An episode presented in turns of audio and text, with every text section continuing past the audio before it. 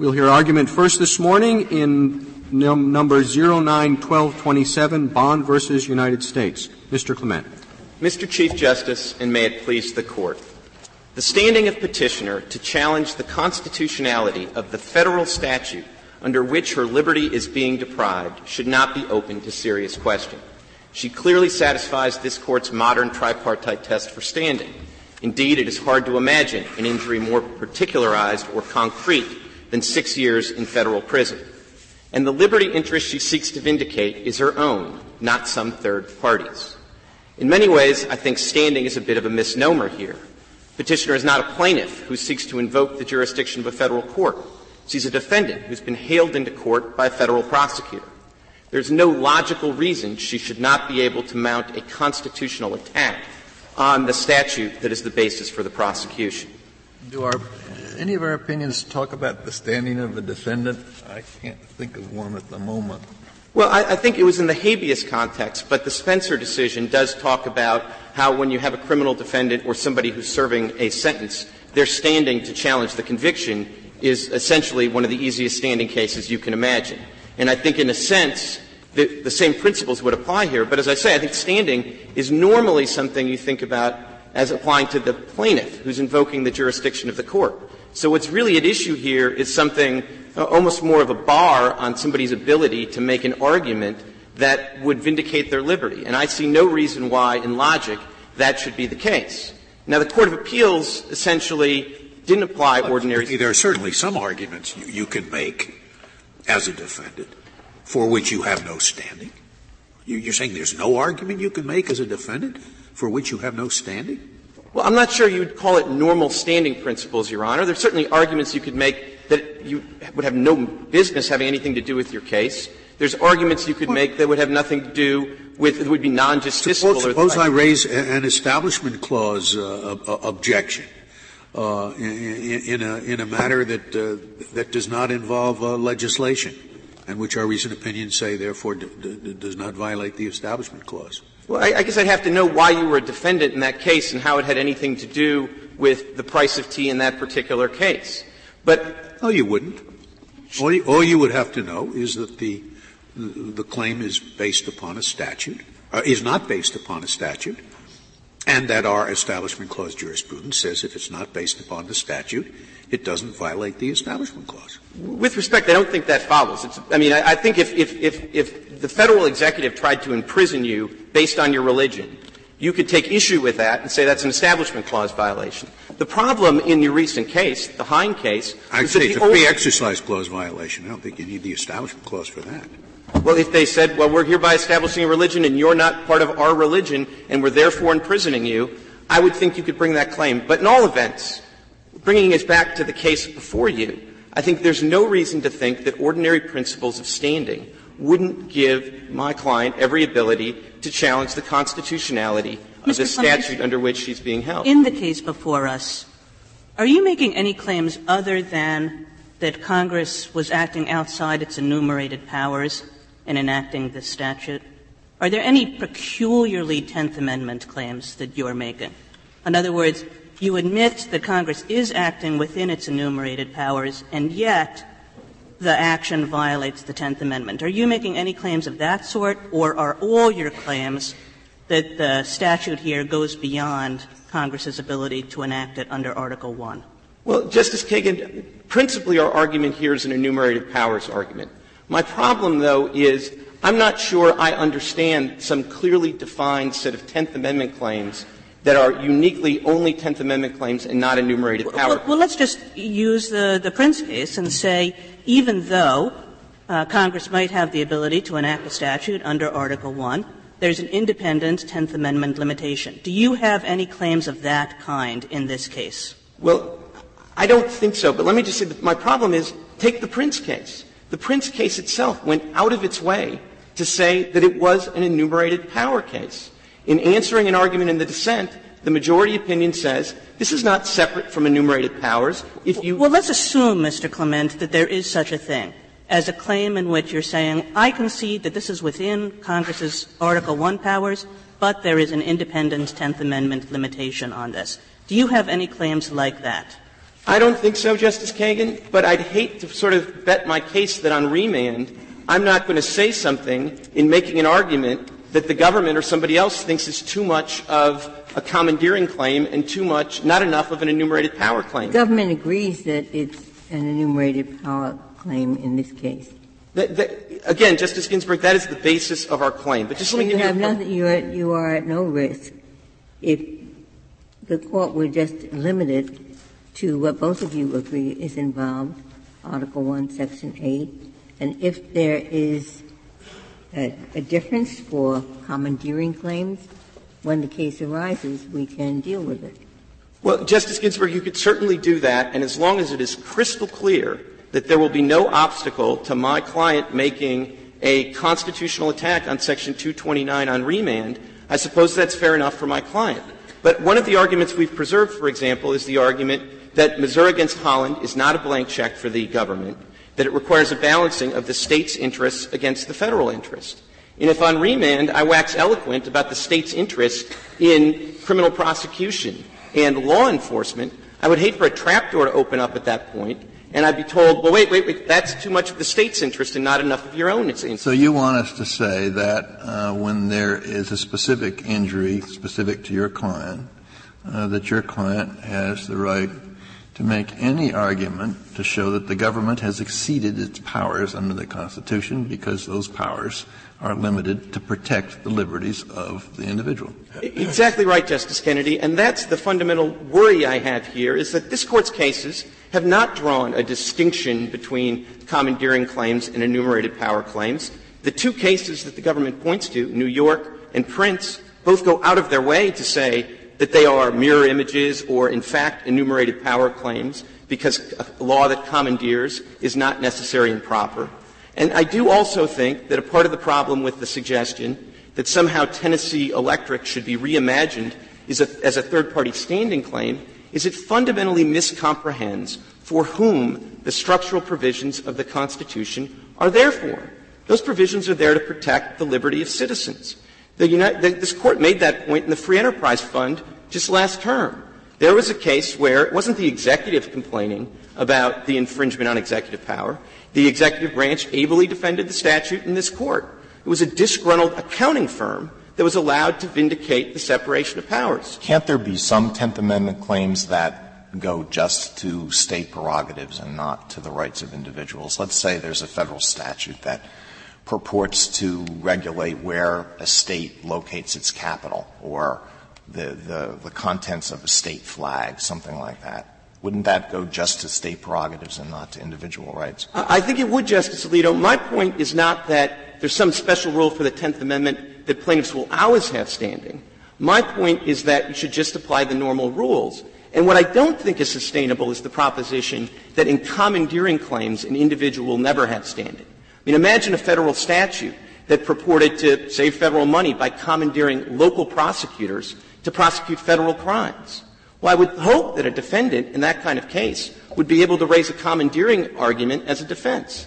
I don't think it would be any different if Congress tried to commandeer the comptroller of, general to start bringing criminal prosecutions. But Mr. In that Clement, case, if you're not making a commandeering claim, then we would be going out of our way to decide that question. And so, you know, are you making a commandeering claim?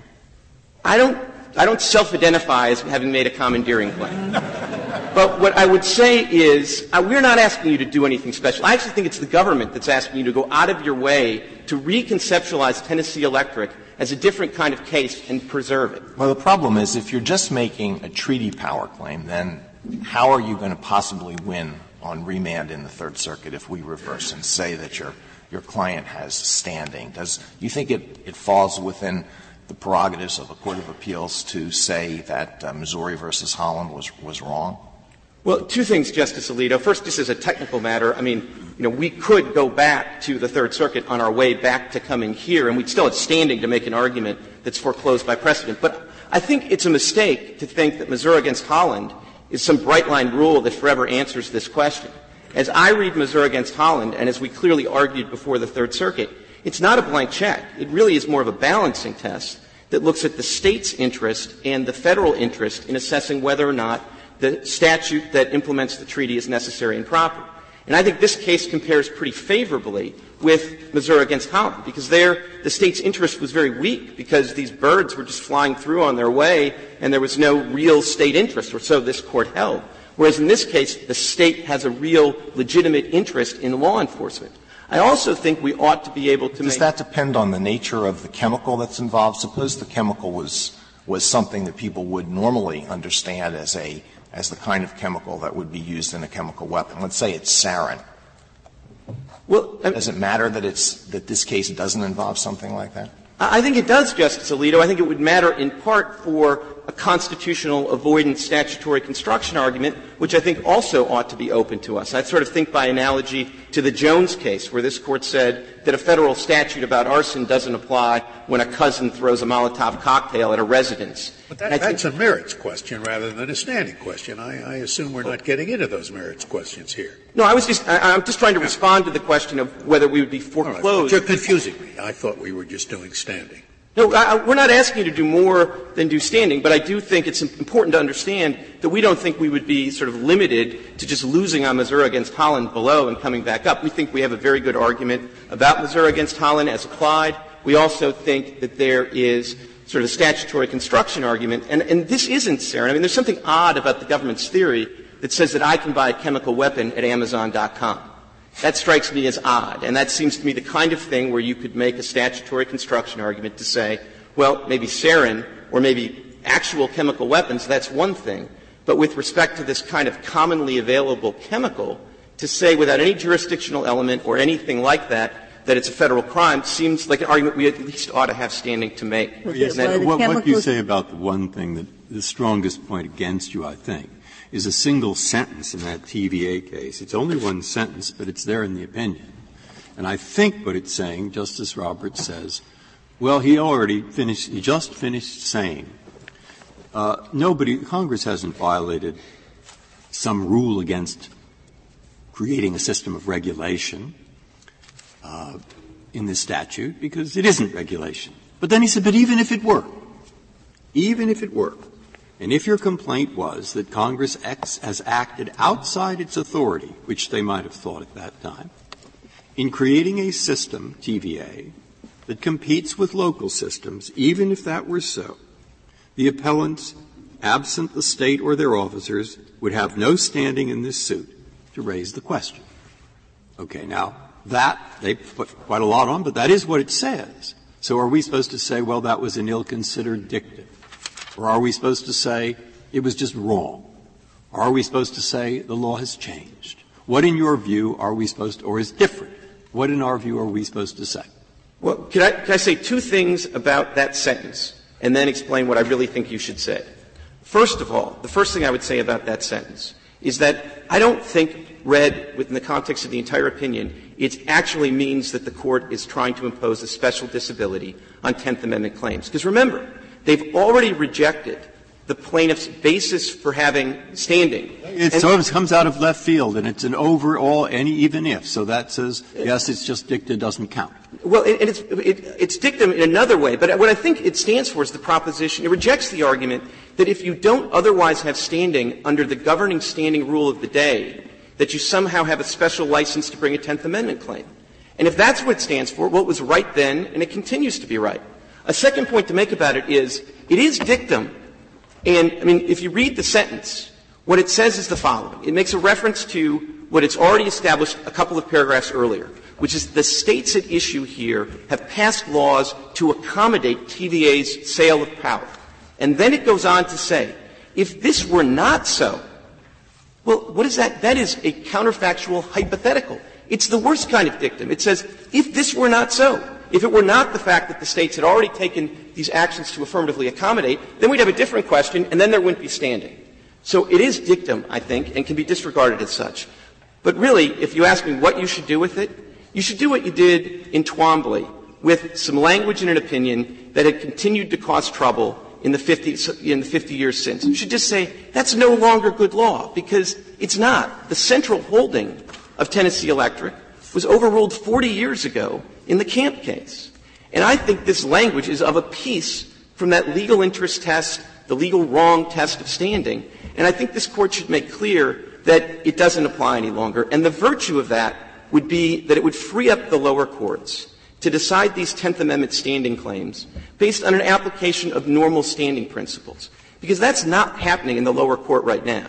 In the lower court right now, what happens is somebody comes in with a Tenth Amendment claim of whatever stripe, maybe it's a commandeering claim, maybe it's not, and what they're confronted with, especially if it's a commandeering claim, is a quick citation of Tennessee Electric, an equally quick citation of Shearson, which says only this Court can overturn its decisions, and that's it. No standing analysis, nothing subtle about the particular claim. And that's not a sustainable situation. If I could reserve the remainder of my time.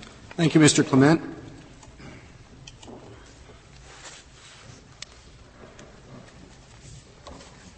Mr. Dreeben. Thank you, Mr. Chief Justice, and may it please the Court. As Petitioner confirmed this morning, the central claim that he is making about the unconstitutionality of Section 229 is that it exceeds Congress's enumerated powers.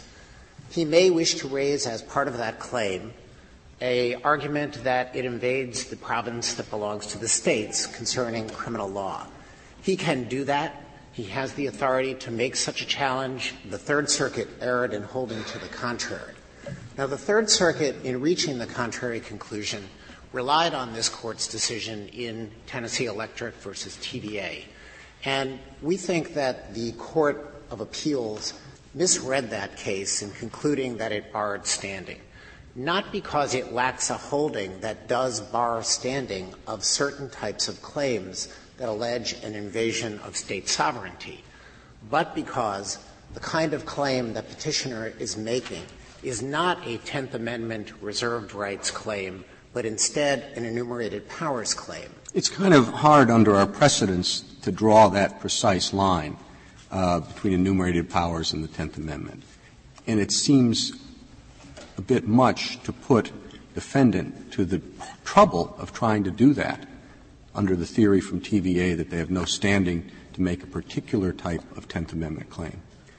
Mr. Chief Justice, I don't think that the defendant needs to be put in any trouble in this case because the kind of claim that counsel is making on her behalf does assert her right not to be subject to criminal punishment under a law that he says, counsel says, Congress lacks the authority to enact. Well, what if they argue, what if she argues on remand, if there is a remand, that assuming for the sake of argument Congress can uh, enact any law that is uh, necessary and proper to implement a treaty.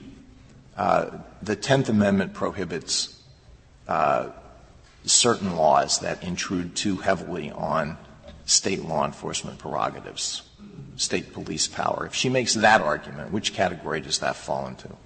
It falls into the enumerated powers category, Justice Alito, just as last term in the United States versus Comstock one of the elements that this court looked at when it decided whether the law authorizing civil commitment in that case was within Congress's enumerated authority, plus the necessary and proper clause, the court looked at the extent to which the law accommodated state interests or alternatively in, invaded them in an unlawful manner, which is what Mr. Comstock had alleged in that case. But you want us to say that even if the defendant in some case might show that a constitutional violation is causing that defendant specific injury, the, the defendant may not be able to raise the claim if it's a, what you call a sovereignty claim.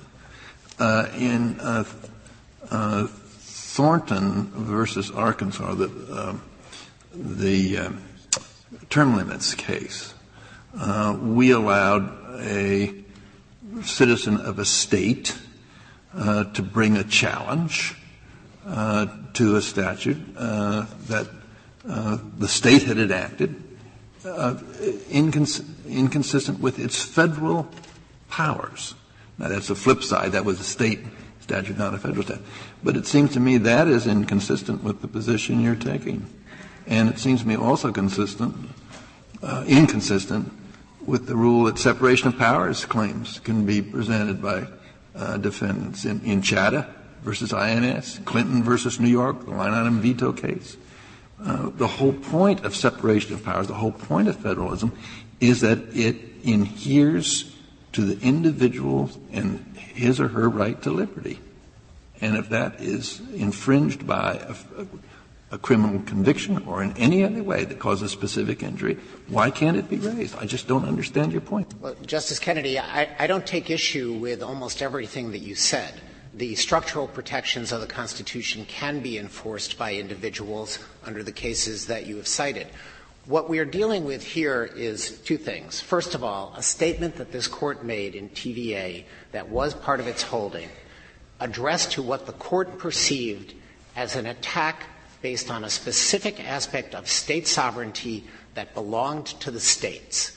Now, today, we might not understand the claim that was made in that case as implicating a specific sovereign right that's protected under the Tenth Amendment.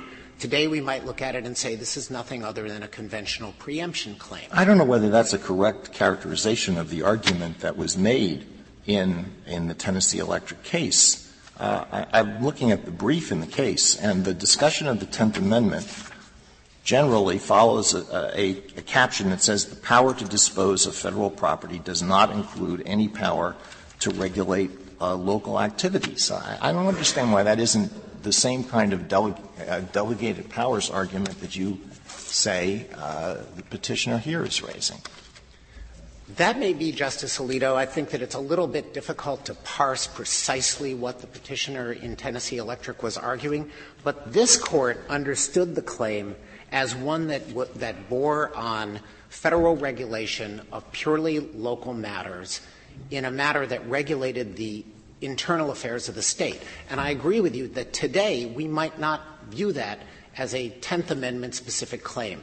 But this court did in 1939. Why didn't it just consider it as outside the Commerce Clause? I mean, they had a whole lot of lore.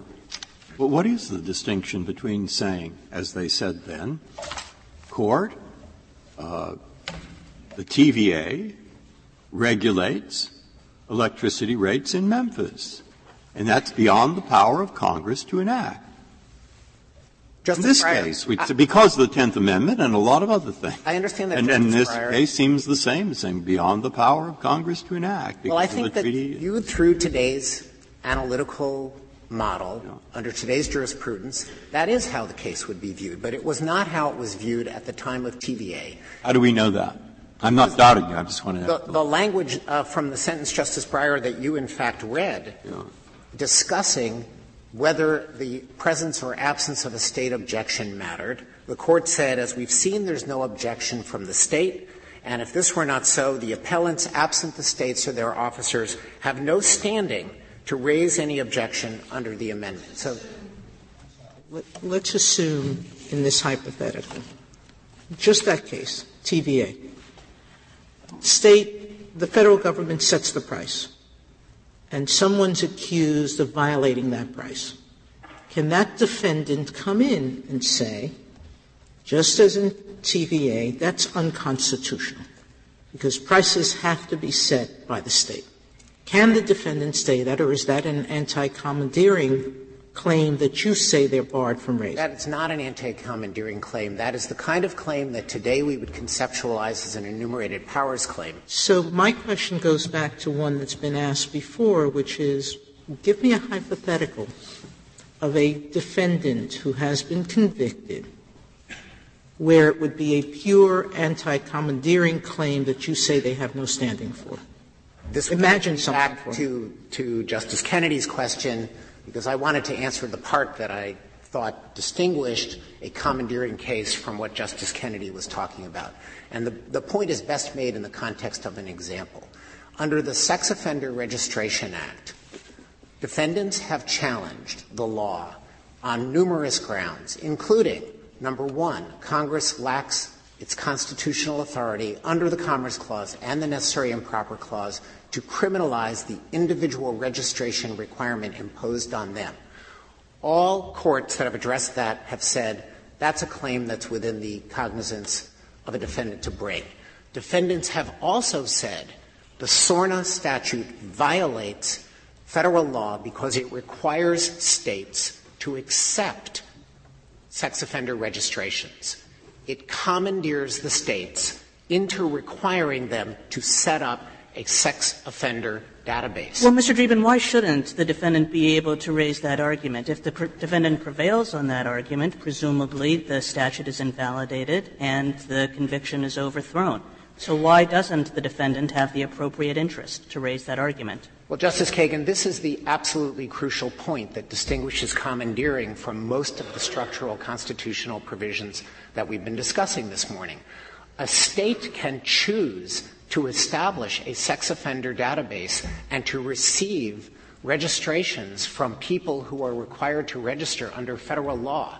And invalidating a federal law that commanded them to do that does not deprive the state of its ability to say, we want to have in our autonomous sovereign interest a sex offender database that will receive these applications. And as a result. All you're saying is that there's, in that hypothetical, that, is that there's no violation. That's correct. Everybody goes home. There, the reason why, in that hypothetical, the defendant should not raise the issue because there will be no violation. That's a merits question. That's not a standing question. Why don't we just say the defendant has standing to raise it and then he'll lose? You could say that, Justice Kagan, but I think that part of the enduring force of TVA is that it adopted a third party standing rule that is still part of this court's jurisprudence. Well, why couldn't you have said the same thing in TVA that uh, while companies are are not uh, uh, yes, the federal the federal statute requires the companies to charge this price, but they might have decided to charge it on their own anyway, and therefore you have no standing. Well, the court did say that there was no standing on the ground that when the specific argument was made, this takes away the right of the state to regulate because the federal government is regulating. Mr. Dreeben, is your concern that there would be a, clash in these cases? You, you've given the example of the state wants to have this registration system. Suppose the, um, defendant can raise that and would prevail. Well, the state is not party to that suit. Its interest has not been represented. Is that is that your concern? That is a major factor in third party standing generally, Justice Ginsburg. Suppose a state wanted to be commandeered in Printz. Suppose they said, we really like having sheriffs uh, take federal gun registration laws. They can do that. Justice Kennedy, there's nothing. I, I have, I have, I have serious trouble. A, a, a, state can surrender its, uh, it, it's, it, it, a state can confer more uh, authority on the federal government than the Constitution does.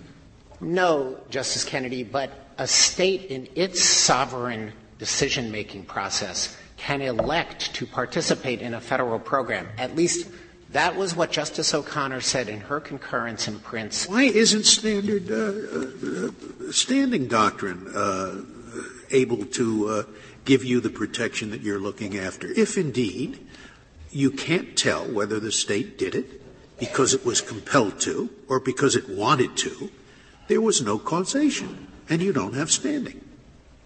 That is a perfectly uh, acceptable route of analysis. I would rather use that route of analysis than inventing the new one that you're, that you're urging upon us. Well, I don't think they're any different, Justice Scalia. They, they both concern who holds the right and whether there's any redress. Right. So then let's use the one we already have and, and, and not, not have to get into uh, developing one that I've never heard of before.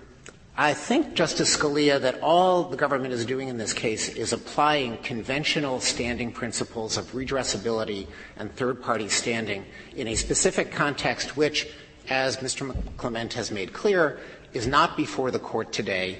This is not a commandeering case. That happens to be the only specific aspect of a state sovereignty claim that is distinct from an enumerated powers claim that the court has recognized in recent decades.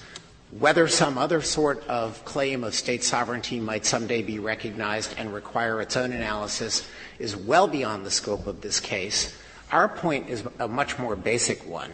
We agree with petitioner's counsel that he can raise the claim that he has tried to raise. We think that the Third Circuit misunderstood what the TVA decision purported to say when it rejected standing for a type of state sovereignty claim. And we think that the currently recognized state sovereignty claim of commandeering fits into the, the description of the analytical category that was addressed in TVA. Does our standing analysis differ in any way because this is a treaty power claim versus a Commerce Clause claim? Your briefs go back and forth on which one it is. Your reply brief now emphasizes Commerce Clause power, but your main brief was saying this is a treaty provision challenge. Does it differ? Justice Sotomayor, I believe that the statute is valid under either the treaty clause plus the necessary and proper clause analysis under Missouri versus Holland. It also can be sustained, in our view, under the Commerce Clause, which follows directly from what this court said in Raich, when the court said that the intrastate regulation of a commodity that's used in commerce is a customary, typical method that Congress use, utilizes. It gave as examples of that the nuclear, biological, and plastic explosives statutes, which were enacted to implement treaty obligations of the United States. So we think that given the breadth of this statute, that would be a very far-reaching decision, wouldn't it? It well, suppose that the, the petitioner in this case decided to retaliate uh, against her former friend by pouring a bottle of vinegar in the friend's goldfish bowl. As I read this statute, that would be a violation of this statute, potentially punishable by life imprisonment, wouldn't it? I am not sure, Justice Alito. I will assume with you that it is. The statute is. If she if she possesses a chemical weapon, she yeah, violates I'm not sure that vinegar is a chemical weapon. Well, a chemical weapon is a is a weapon that includes toxic chemicals. And a toxic chemical is a chemical that can cause death to animals. And pouring vinegar in a goldfish bowl, I believe, will cause death to the goldfish. So that's a, that's a chemical weapon. I'm willing to make the assumption with you and accept that it is a broad reaching statute, but it was adopted as a broad reaching statute because this is an area like the uh, medical marijuana instance in Raich, where effective control of the interstate market requires control of an intrastate market. The statute exempts peaceful uses for agricultural and pharmaceutical purposes of these chemicals. It has other exemptions in well as well. It was intended to be a comprehensive ban that implemented the United States treaty obligations to eliminate the use of chemical weapons both in military instances and in terrorism. And the difference is that Raich involved one commodity, right, marijuana. This involves an, potentially uh, thousands and thousands of chemicals. And, and you, would have, you would make the same argument with respect to every one of those chemicals if you take together all of the people who are who would, would use vinegar to kill goldfish or all the people who might use uh, antifreeze to kill dogs. You put all of that together, that has a substantial effect on the interstate the interstate market for antifreeze or for, or for vinegar? Well, that would be the argument.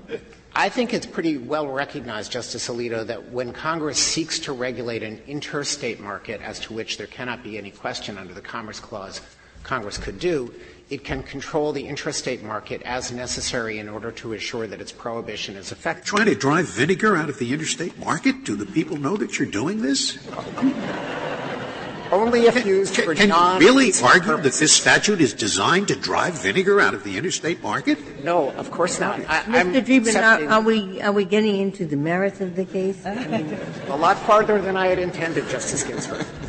Uh, the, the, merits of the case, though, involve both a Commerce Clause argument, a treaty-based argument, uh, as far as the standing principles go, I don't think that there is any difference between them. Missouri versus Holland was a case in which this court adjudicated uh, whether a law exceeded Congress's enumerated authority. It did that at the behest of a state, but there is no reason why, under cases like Lopez and Sabri and Perez, that an enumerated powers argument is in any way off limits to a criminal defendant. It's not. If this case does go back down to the Third Circuit, a petitioner can make the argument that this law exceeds the enumerated powers. We can rely on the treaty clause. It doesn't affect standing in any way. I think that the amicus in support of the judgment makes the assumption that because Missouri versus Holland is good law, there is no possible claim that petitioner can make that the law would exceed Congress's enumerated authority. Therefore, the amicus says this must be some sort of a special state sovereignty claim of a genre that looks like commandeering, perhaps not articulated quite like that. We don't understand Petitioner to be making that argument. I think Petitioner confirmed today that's not what she's trying to do.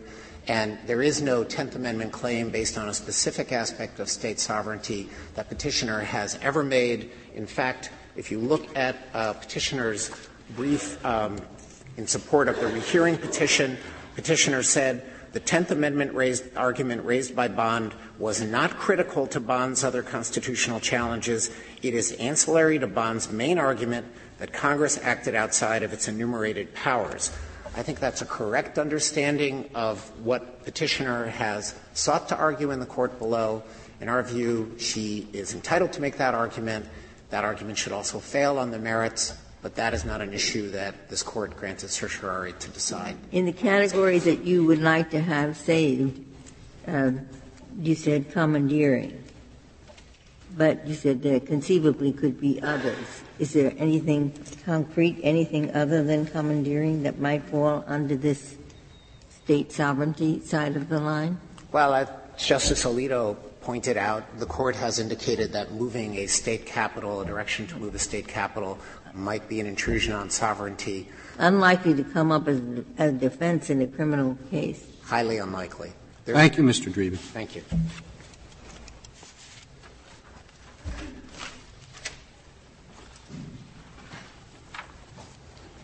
Mr. McAllister.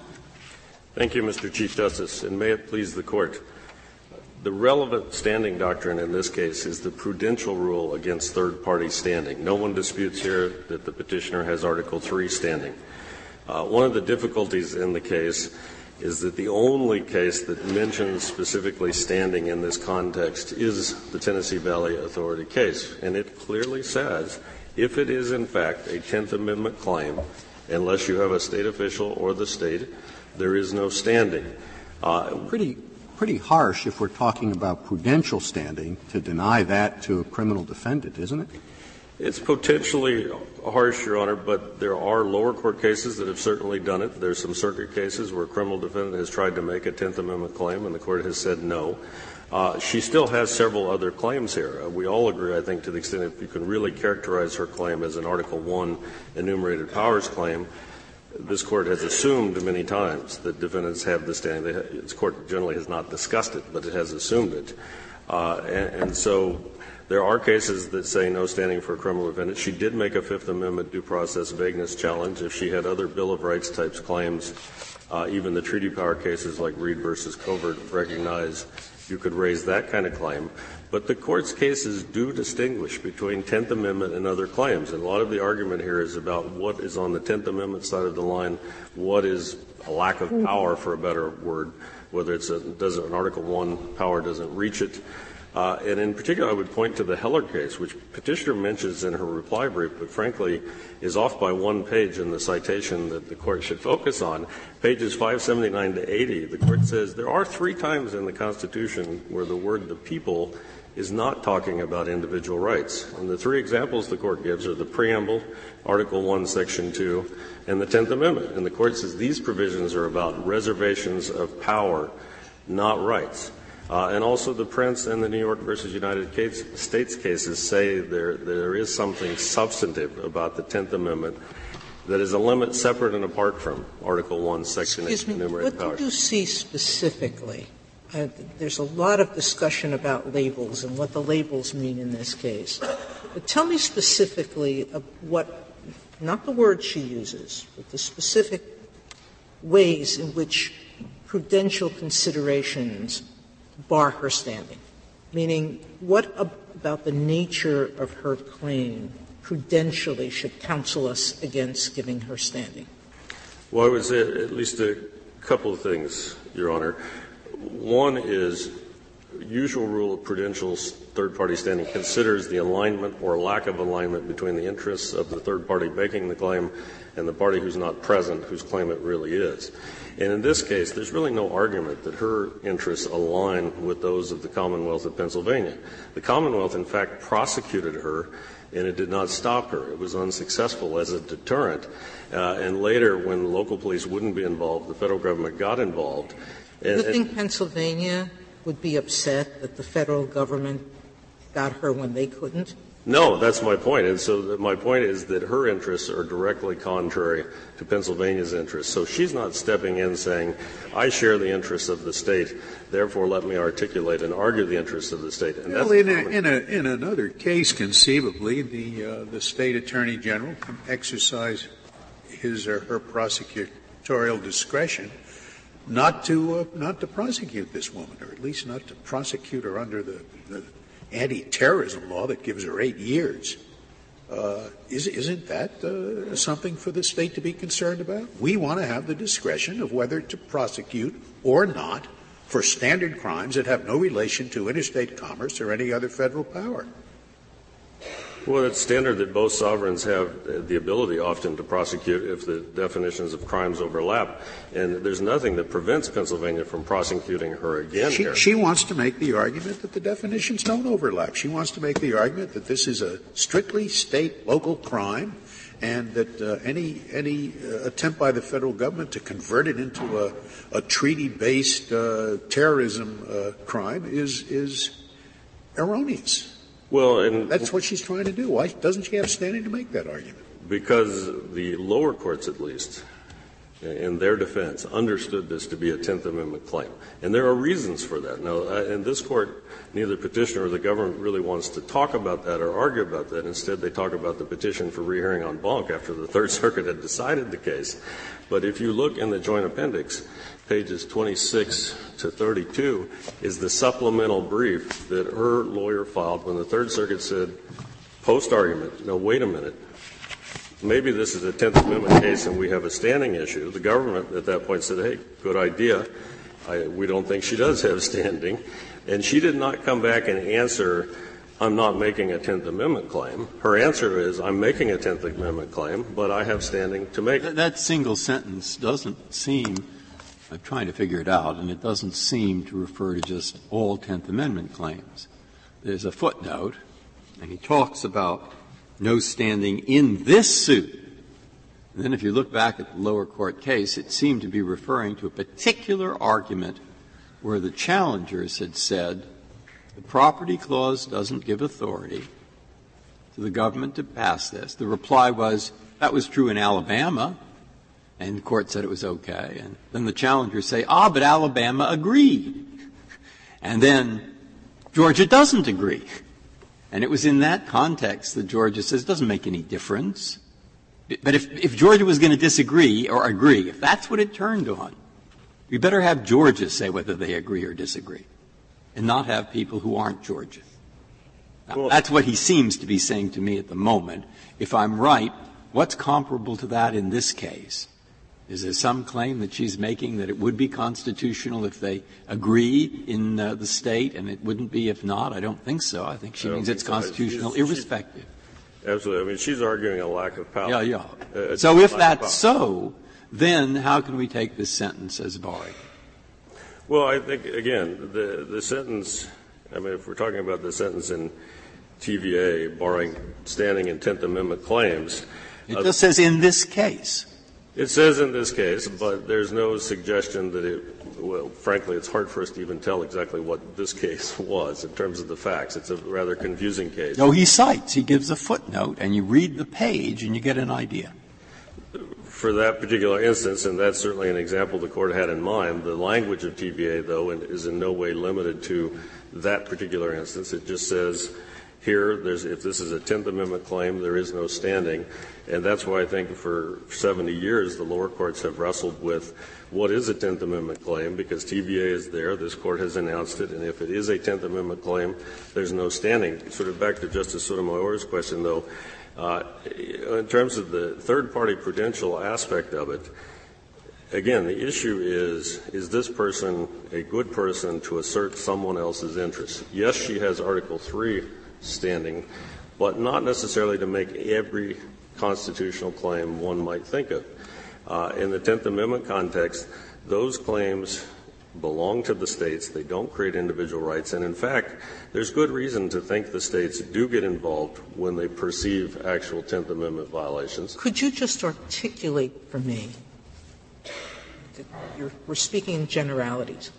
What in the nature of her claim taking the labels away, do you think is a pure Tenth Amendment challenge? Well, that's. I read her complaint, and it's always that it's a Tenth Amendment claim because Congress and the President have exceeded their powers in some. As I understand her complaint, basically her argument is that unless this statute is authorized by something in Article 1, Section 8, the first 17 clauses, there's no power to enact it. And that's why this case is frankly not clearly governed by Lopez or Raich or Morrison. Those were straight commerce power cases under Section 3. This is a treaty power case under Article 2, and she only wants to read the first half of the necessary and proper clause, which refers to all the foregoing powers, but it also says necessary and proper That's all, all other powers. You haven't answered my, my question. Why isn't that a merits decision as to whether or not the President and Congress have the power to enact this legislation? Well, Your Honor, in, in essence, at the end of the day, it will be a merits question.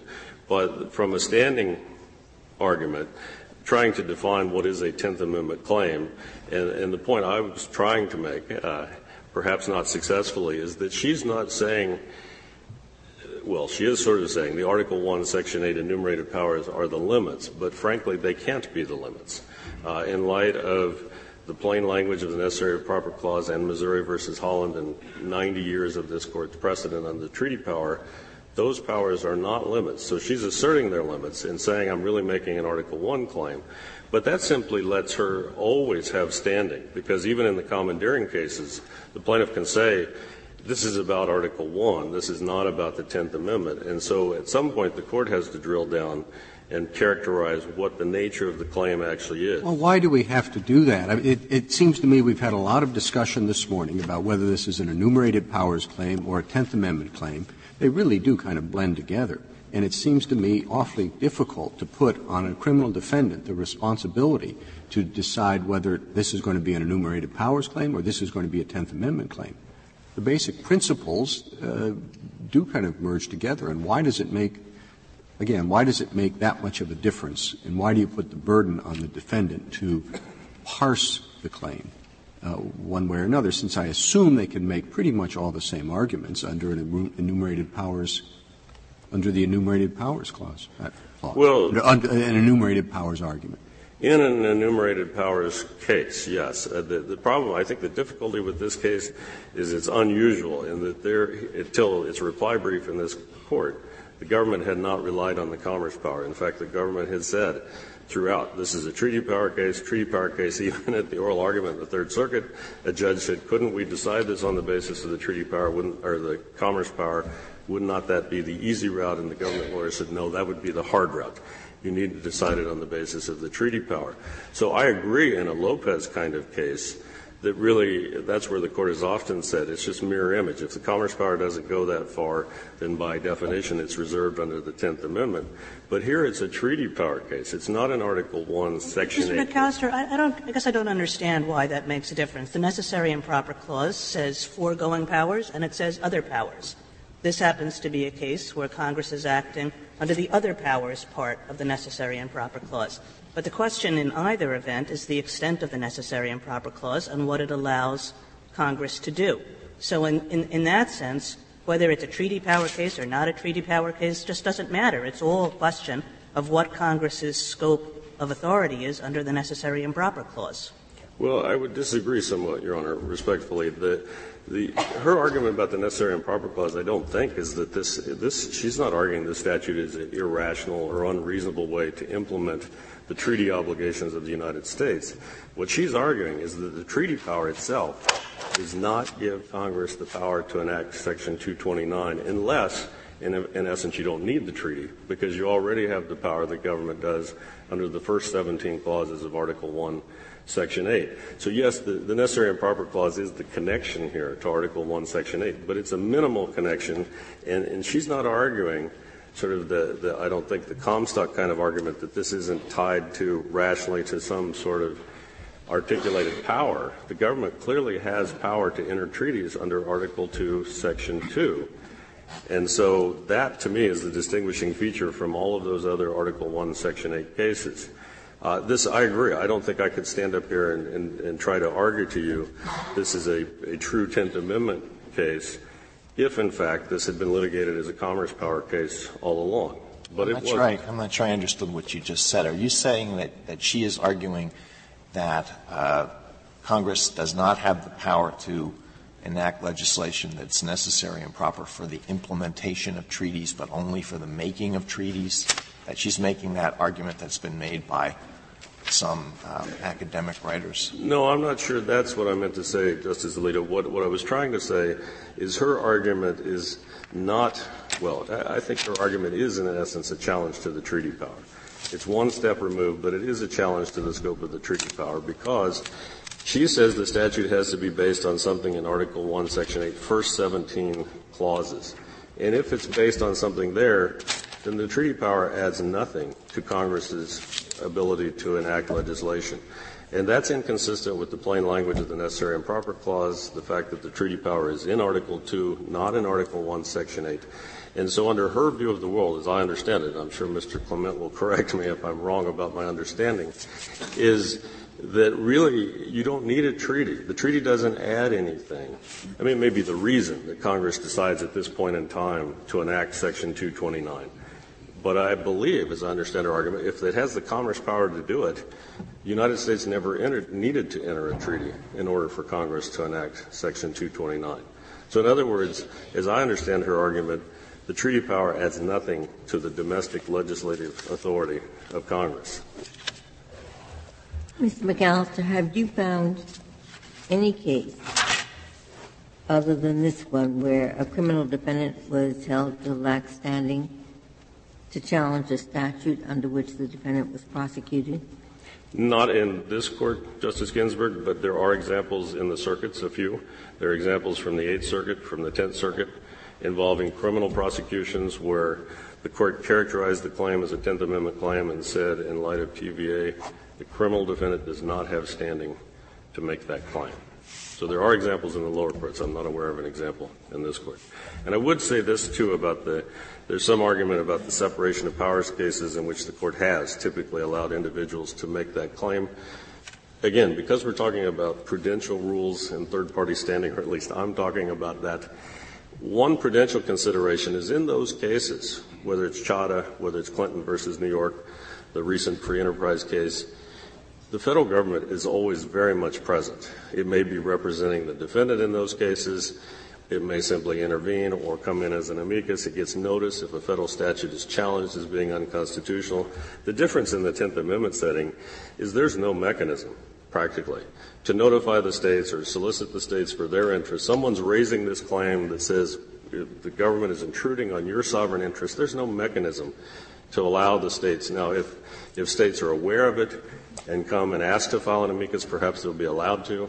But there's no mechanism that Isn't ensures. that an issue for a civil lawsuit as opposed to a criminal one? Because all that would happen in a criminal suit is that the defendant's conviction would be undone.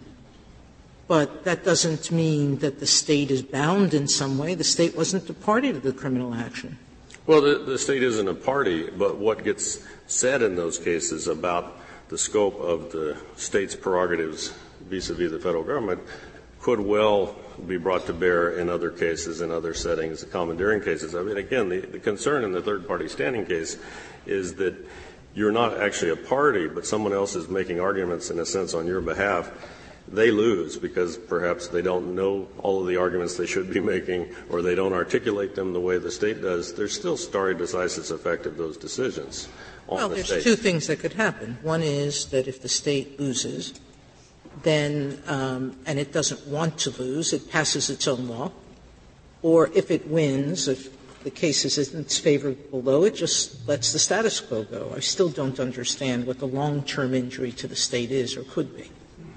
Well, I guess again, and, and, and maybe I'm misapprehending, but the, the long-term interest is a is a, a decision, say in the criminal case, that says no, this this doesn't intrude on the state's sovereignty is there as a matter of stare decisis. So if in a later case the state wants to in fact assert that this particular statute does intrude on our sovereignty, it's not that they can't necessarily raise the claim, but they will confront contrary precedent that the State never had a chance to, to voice its opinion or its views at the time the issue was being addressed. Your, your underlying premise is that the individual has no interest in whether or not the State has surrendered its powers to the Federal Government.